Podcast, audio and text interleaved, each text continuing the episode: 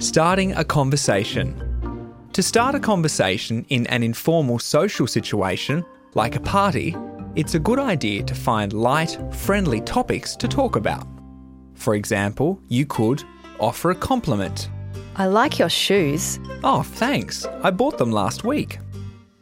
Or find something you have in common, like work, studies, movies, or sport. What are you studying? I'm studying zoology at La Trobe. Really? Do you have Professor Duncan? Or you could ask something more general, like the weather or the area you live in. I can't believe how hot it's been. How are you coping with the heat? When you first meet someone, it's best to avoid personal topics like money, politics, or personal appearance. For example, you might avoid asking how much money someone makes. You're a lawyer. How much do you earn? That's none of your business. It's also best to avoid commenting on someone's physical appearance. You're really skinny. What do you eat?